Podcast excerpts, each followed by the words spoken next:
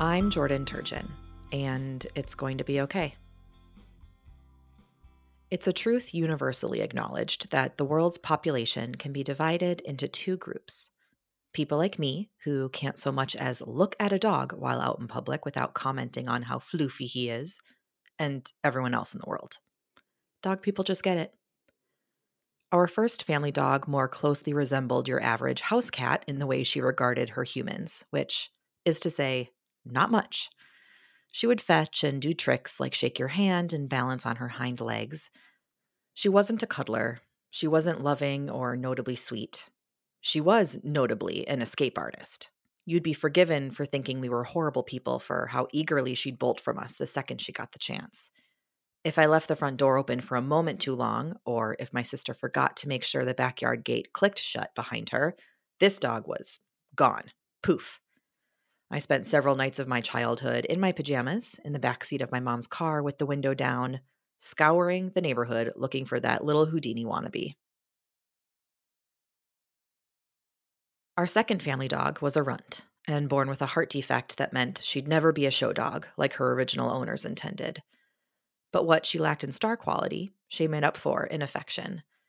She rarely left our sight, only to go sniff out a chipmunk, and always came running at my mom's whistle. At night, she'd start out in my parents' bedroom, cuddling with my mom until my dad came to bed and made her leave so he could, rightfully, claim his own spot under the covers. Then she'd come to me, keeping me company while I finished high school math homework or, more likely, chatted with friends and crushes on AOL Instant Messenger. She'd later sprawl on her side and press her back against the side of my leg as I slept, so I always knew she was there.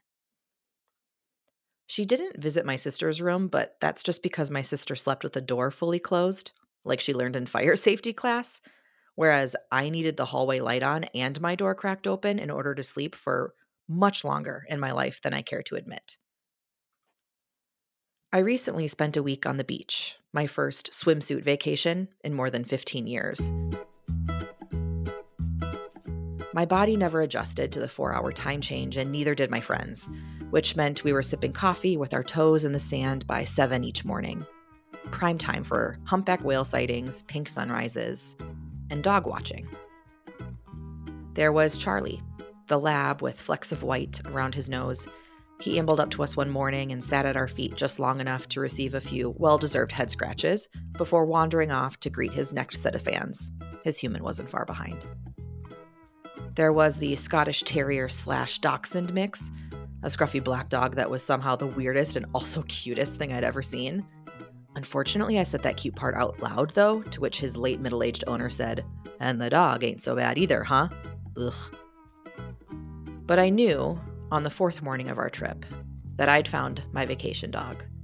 Vacation dog, like, you know, the dog that makes you think, I should adopt one of these when I get home. And you forget the part where you have neither the fenced in yard nor the square footage to keep a furry friend from getting bored. This furry friend was a border collie? Oh, maybe a Shetland sheepdog? I'm honestly horrible at breeds. I don't even know if those are similar. And at first, my friend and I worried that maybe he'd misplaced his person. His face was stretched into one of those infectious, permanent smiles, tongue hanging out of his mouth as he trotted back and forth right where the ocean met the sand. I crouched low at one point, extending a hand in that very desperate but trying to play it cool way that screams, I love dogs. Please come say hi to me. I promise I'm a nice lady. Instead, this dog threw himself into the ocean. and any dog person knows that the most painful kind of rejection is the one you get from a dog. I felt low, betrayed, unworthy. My friend and I had seen dozens of dogs playing in the waves already that week, but this one kept going, swimming farther and farther and farther away from shore until all you could see was the top of his furry head bobbing up and down in the water. Um, is he going to drown? We asked each other. And I'm pretty sure our facial expressions were the equivalent of that cringing emoji because apparently we forgot how easily we ourselves had floated in that same salty seawater. Eventually, the dog turned direction and began swimming parallel to the shoreline, the same way we'd seen open water swimmers do during their morning workouts. And when he approached one particular oncoming swimmer, my friend and I gasped because without lifting her head or her snorkel, the swimmer reached out with a wetsuited arm and patted the dog on the head. Once reassured that he was, in fact, a very, very good boy, the dog turned around again, this time leading the way. I wondered, as this woman swam, if she could see her friend's fluffy feet kicking along ahead of her, encouraging her to keep going, letting her know he was there with her as she pushed against the current, the same way our family dog used to at night, when the stress of school and sports and just being a teenager with a lot of messy feelings kept me wide awake.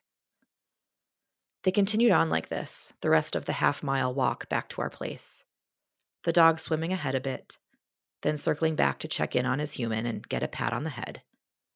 The two never leaving each other's side for too long, but trusting each other to keep moving forward at their own pace.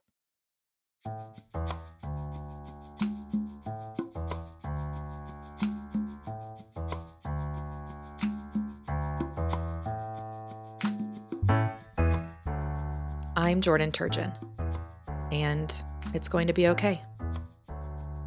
It's Going to Be Okay is an independent little podcast from your friendly little neighborhood independent podcast makers, Feelings & Co.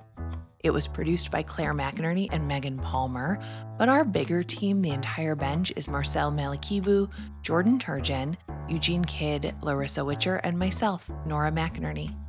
Our theme music is by Secret Audio.